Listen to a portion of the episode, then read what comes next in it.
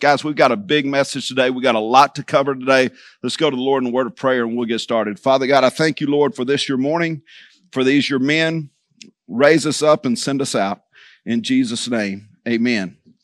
I've been talking about the importance of offices, about importance of the fivefold ministry and what the fivefold ministry means for each one of us, but most importantly, what it means for the church, because it is to equip the saints for service. Ephesians 4, 11 through 13. Now, hopefully you've, you've heard these messages. If you missed one, like on a pastor or on a teacher or on the apostle, go and listen to these messages. You can look them up online. They're very important for all of us to see how the church is supposed to be set up. So we've got the apostle, the prophet, the evangelist, the pastor, and the teacher. Now let me say something to you this morning, man. These are actually completely ineffective if something is not at work within them.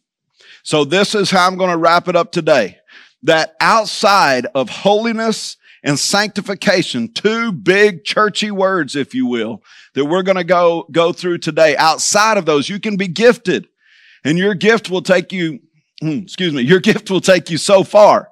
But just know outside of being stirred by the Holy Spirit in order to walk your calling out in your life, in order to walk your gift set out in your life, your gift will become ineffective if it has any type of effectiveness at all. So, so we need to know these two things.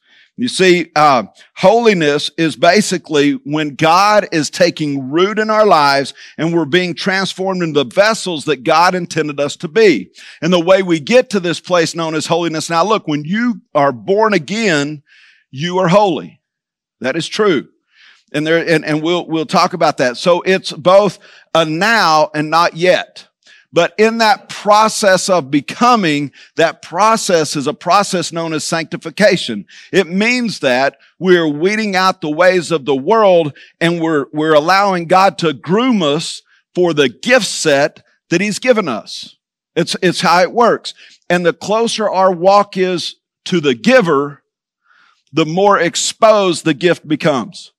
Does that make sense to everyone? This is how, this is how God works. And so we see so many church, uh, so many pastors and teachers and evangelists fall short because um, they walk cl- more closely to the ways of the world than they do to the ways of God.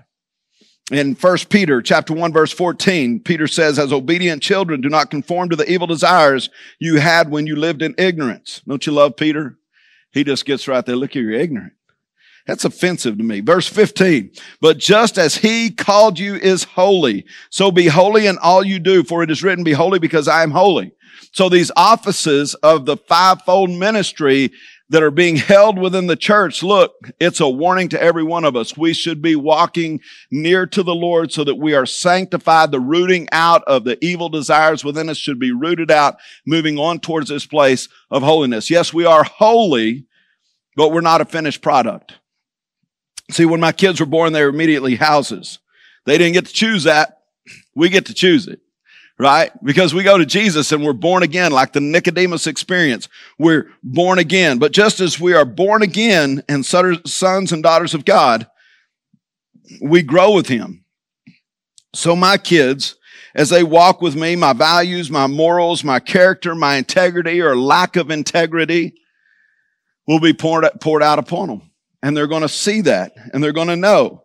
And one day I won't be around, but I hope that the house characteristics, traits, vision, and values are still left with the next generation. As followers of Christ, we should represent Christ wherever we go, whatever we do, and whatever we say. We are holy, but we are also made holy as we walk and we grow in our Lord.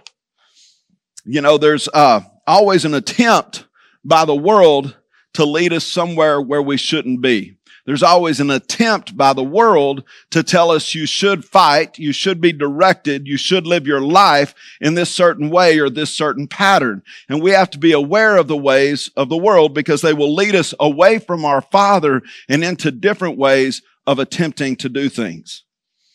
You know, the, the late Chief Justice, Antonin uh, Scalia, and uh, I looked this up. I had remembered this statement and I kind of had to extract in order to, to shorten his statement here.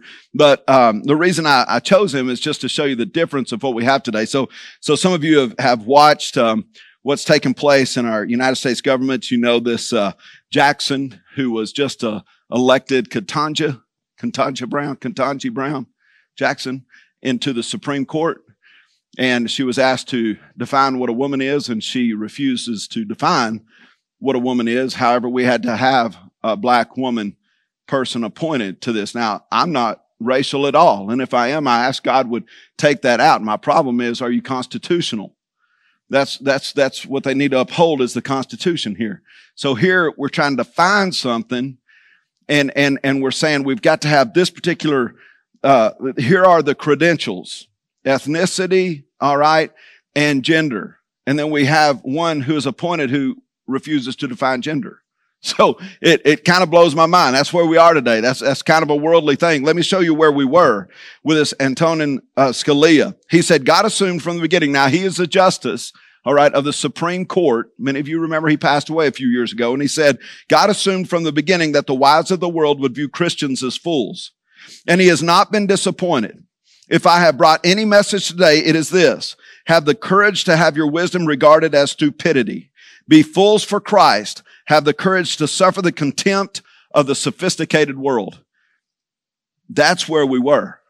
And that's an incredible statement right there of someone who says, I am extremely educated. I serve at the highest level according to the world. And yet I will not refuse to be faithful to my Lord. This is an important place for all of us to hear because however and whatever we're gifted in, we tend to listen to the world and say, well, you know, the world will promote my gift. No, God wants you to promote him through your gift. And that's what's so important here. 1 Corinthians 1 21. For since the wisdom of God, the world through its wisdom did not come to know God. God was well pleased through the foolishness of the message preached to save those who believe. This is an important scripture because this scripture, absolutely, we will skip over it, but it contains so much. This is what he says. God is pleased with the foolishness of those who would believe in him. You would think God would say it this way. That he would say, you know what? I am pleased with the wisdom of my children that, that walk in my way. But he says, no, I'm pleased with their foolishness because the world, to the world, they look like foolishness. But they refuse, regardless of what the world is attempting to do or attempting to put on them, they refuse to bow down to anything other than me. For since in the wisdom of God, the world through its wisdom did not come to know God. So God says, uh, and, and this is the apostle Paul, but he says it this way, look, um, in all the wisdom that the world has, it does not draw them to me. I do that. I do that.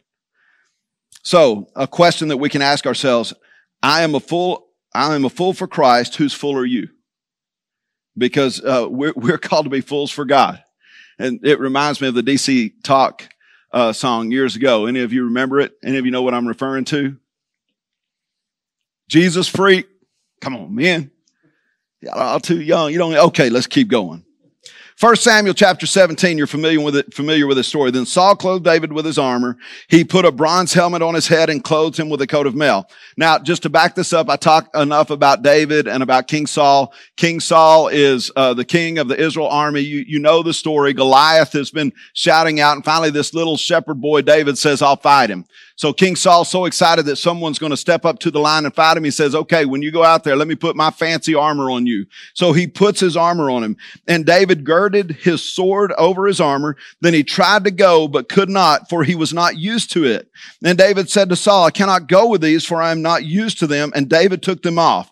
Let me tell you what Saul's armor represents. It represents the world's way to defeat the Goliath. That's what it's representing here. So here's David who has already killed a bear. He's killed a lion with a slingshot out in the field with, with probably just a little bit of camel skin on. And so they, he, the world dresses him up for battle. And he's like, look, I can't even move in all of this because the world wants to tell him how he should fight, what this should look like, what he should do.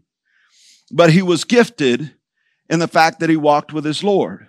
You know, a gift is oftentimes wrapped and it has layers around it. I started to bring my uh, college ring and uh, have it wrapped up in a box. As a matter of fact, I have uh, a gift downstairs that's already wrapped up and everything. I was going to put it in there and then just take out all the layers and say, we have to take off all the layers in order to really get to the gift. This is exactly, and then put the ring on it. It was a gift from my mother when I graduated college. I don't like wearing jewelry. I don't have it on very often, but on Sunday mornings, a lot of times I put it on just in memory uh, and in honor of my mother, really more so than any accomplishment. But because uh, I don't know that I learned a whole lot in college. But anyway, anyway, to say that this is exactly what's happening with David.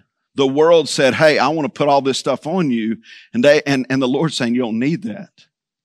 You're going to defeat uh, this giant." You have the gift of leadership. You are going to lead one day but you got to stay as near to me without all the ruffles, without all the, the looks, without doing it the world's way. I want you to do it my way. You see, Hebrew chapter 12, verse 12, verse 14 says, make every effort to live in peace with everyone and to be holy.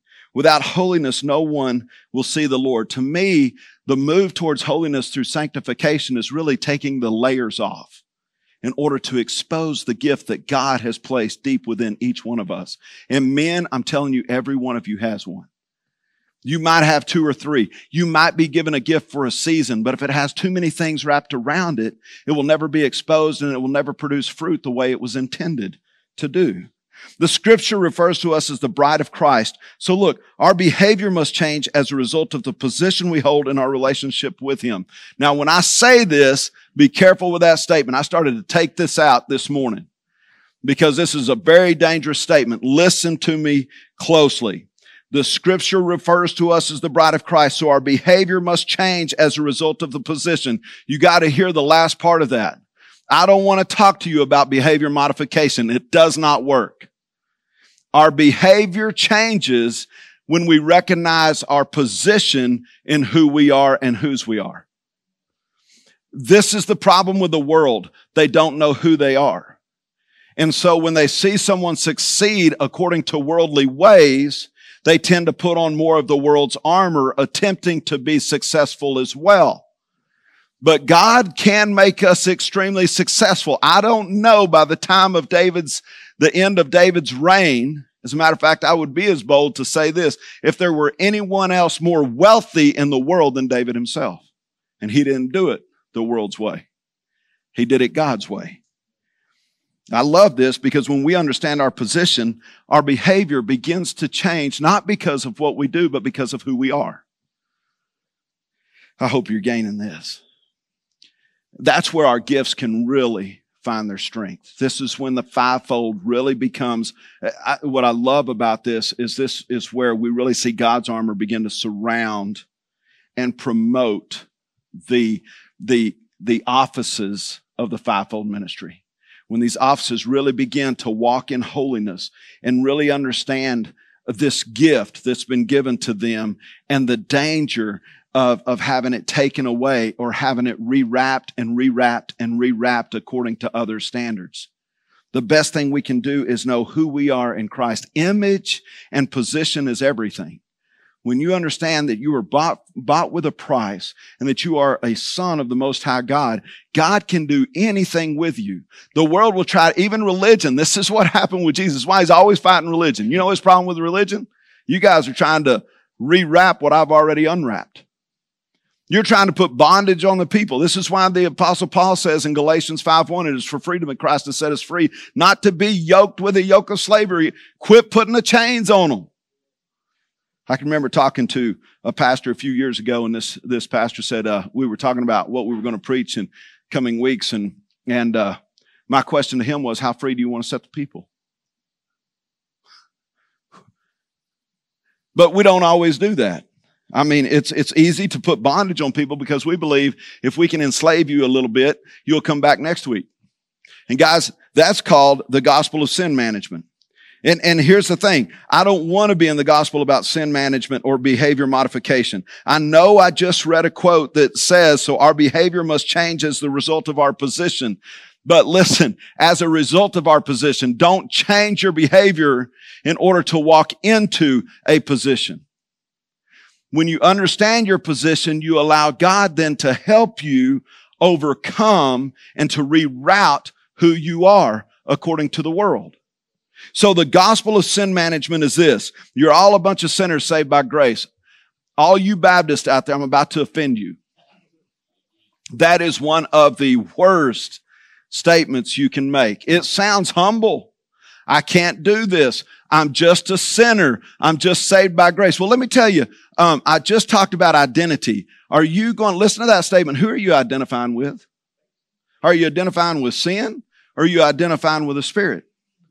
I'm a sinner. Oh, you've just claimed you're a sinner. So now, I know what John says in First John. You know, if we say we do not sin, we lie, we do not practice the truth. Yeah, I sin. But I'm not a sinner. I'm a saint. I'm a priesthood of all believers. I understand my position. And in that position, it's even in the Old Testament. You know this Proverbs. Though a righteous man falls seven times, he gets back up. You guys know this, that Jesus isn't looking to condemn the world.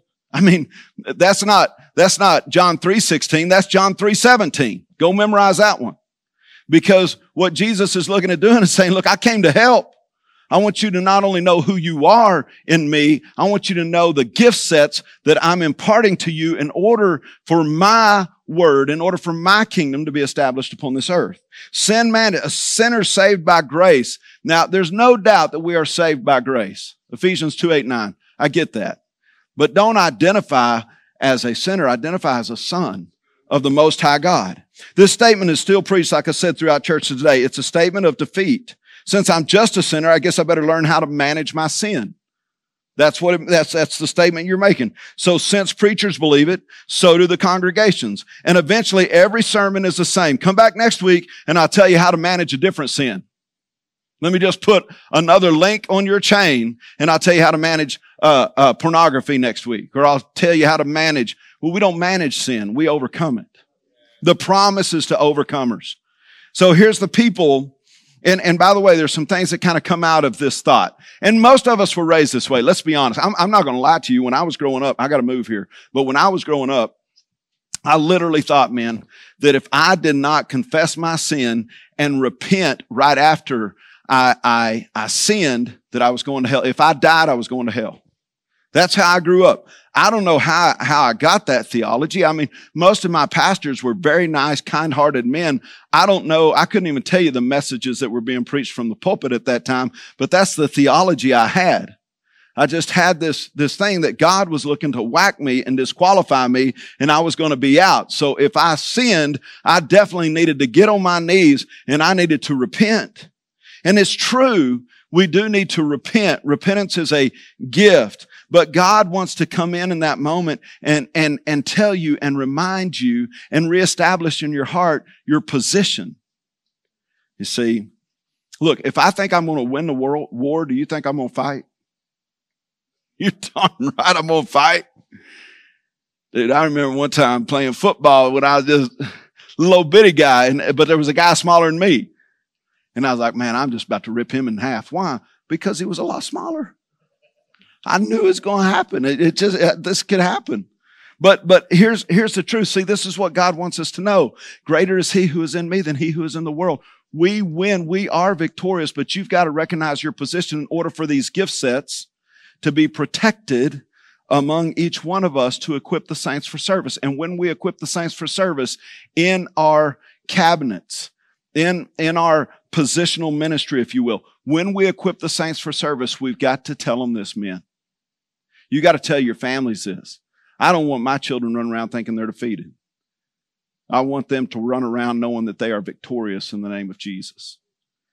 You see, here's the thing without a healthy view of God and a healthy view of yourself, you become the haters.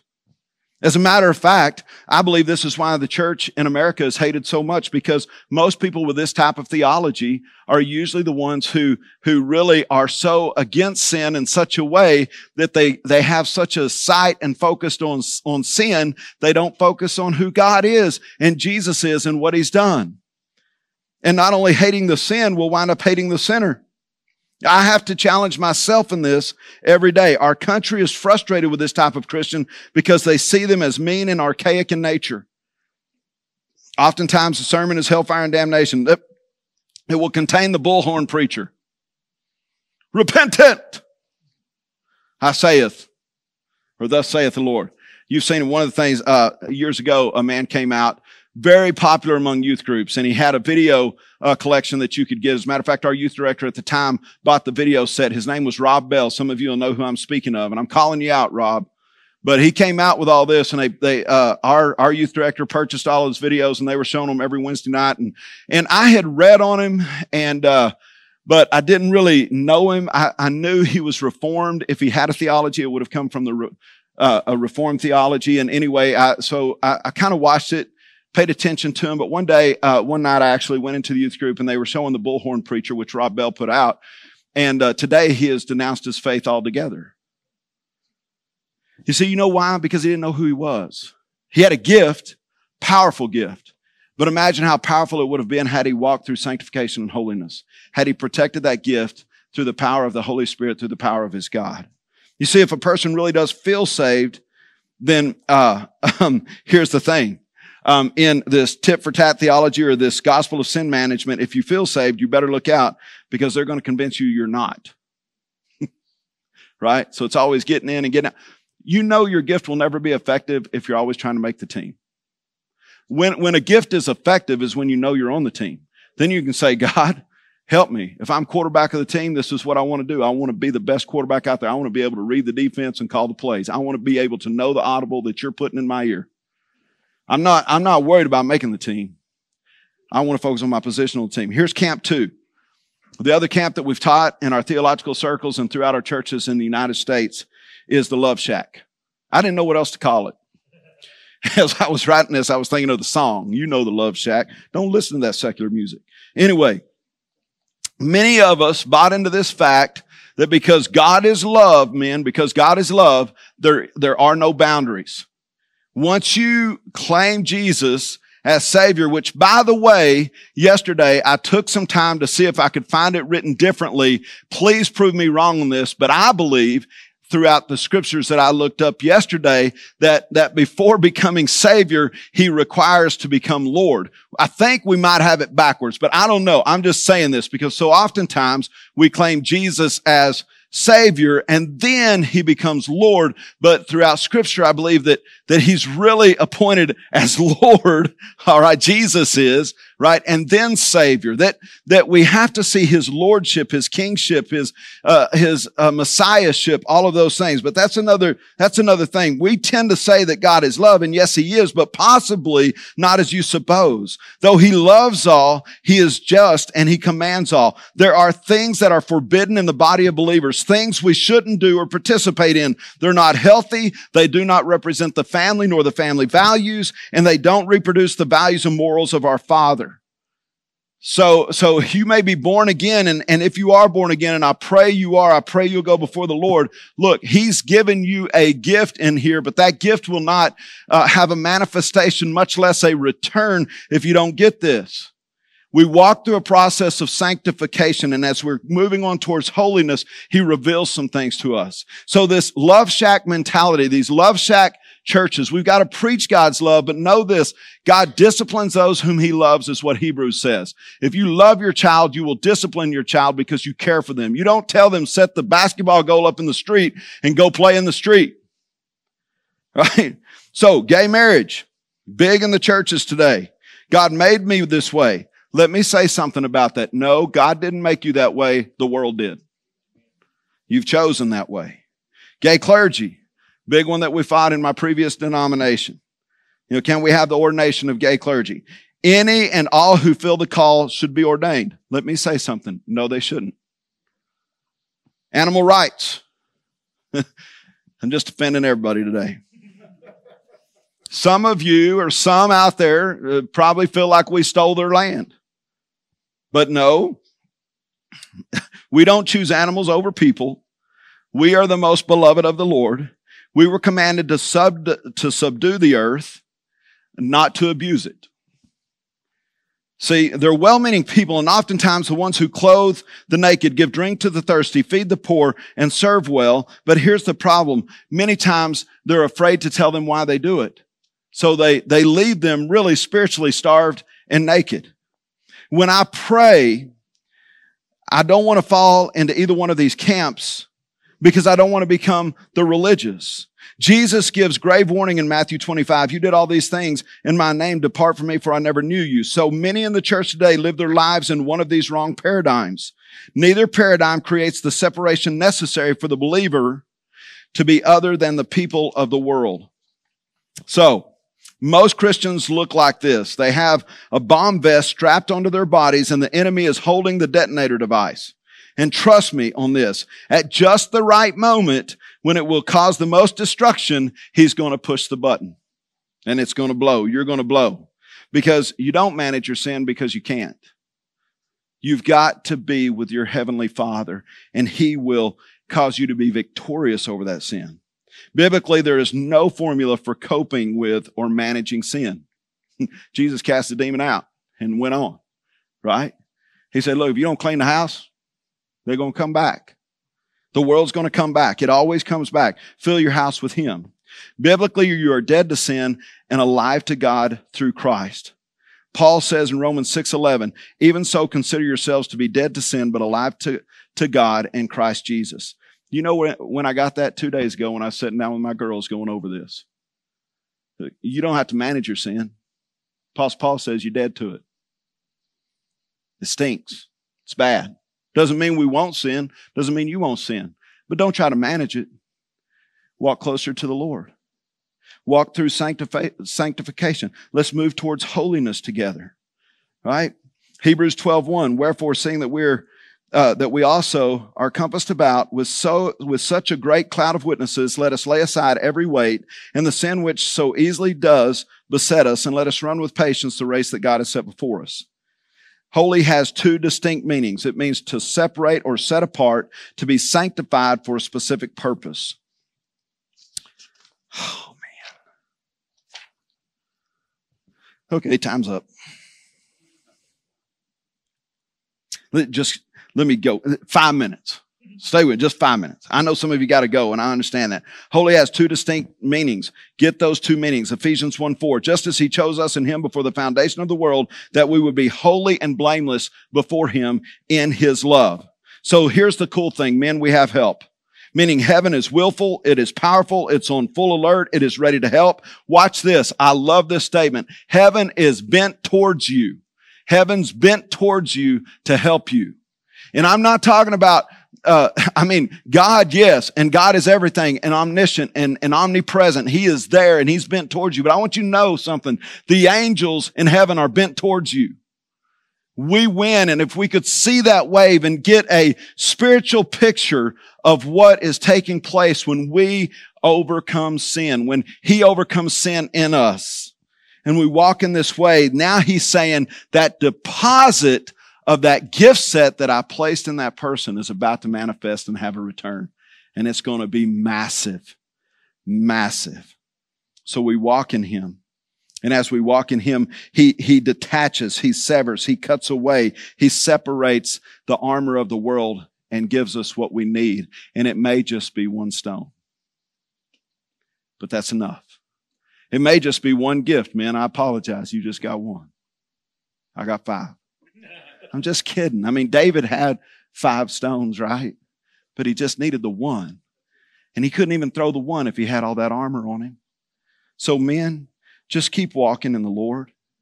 If I could encourage you in anything, if you want to see the apostle, the prophet, the teacher, the pastor, and the evangelist at work in the church, pray over these positions, pray over these gift sets, and watch what God does as you walk closer and near to Him.